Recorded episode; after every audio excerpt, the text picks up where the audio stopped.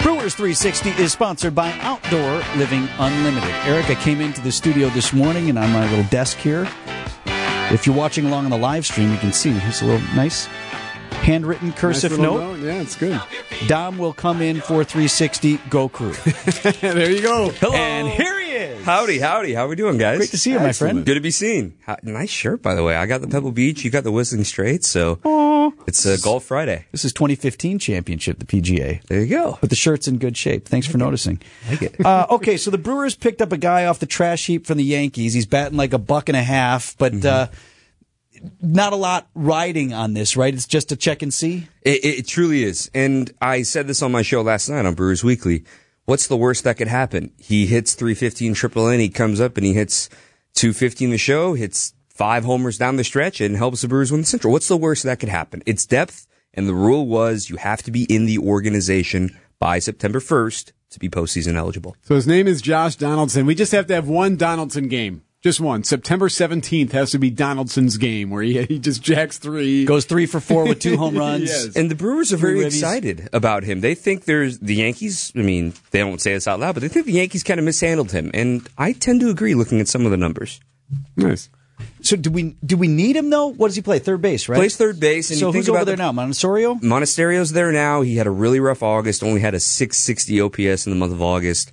Uh, Brian Anderson has not been the same since he came back from the IL. Obviously, his glove is fantastic, but JD's glove is good too. He's been there, done that. Former MVP. Again, what's the worst that could happen? He's it's a minor league deal. There's no obligation to bring him to the show. think- Scoreboard. wa- Oh, go ahead. I was just going to say, I think what, um, for Brewers fans, with the, the, the frustrating, just pull your hair out moments is when you see them do so well where they're just scoring runs and scoring runs and looking how as good as they can look. And then boom, wall, zero runs, one run. It's just like these Losing one run yes. games to the Cubs. these ebbs and flows. It- It's exactly what happened the last time they lost back to back one run games, July 4th and July 5th, here against the Cubs. They hadn't lost back to back one run games until, well, Tuesday and Wednesday. Right. So I, I look at the scoreboard watching. You look at what they've got this week, and they've got four games and three games again, in three days against the Reds. They've Yeah, got the doubleheader Giants. tonight for the Cubbies, right? Yep, and they've also got the uh, Diamondbacks. They got seven against them. So they both teams have equally interesting schedules here in September. Eric says there's nothing to be gained from the Cubs doing well against Cincinnati. You're rooting for the Reds right? this so, weekend.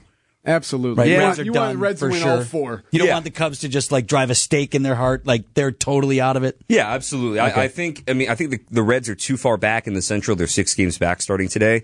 They're certainly still in the hunt for the wild card, uh, and they can get a key tiebreaker on the Cubs if they win the series this week. So.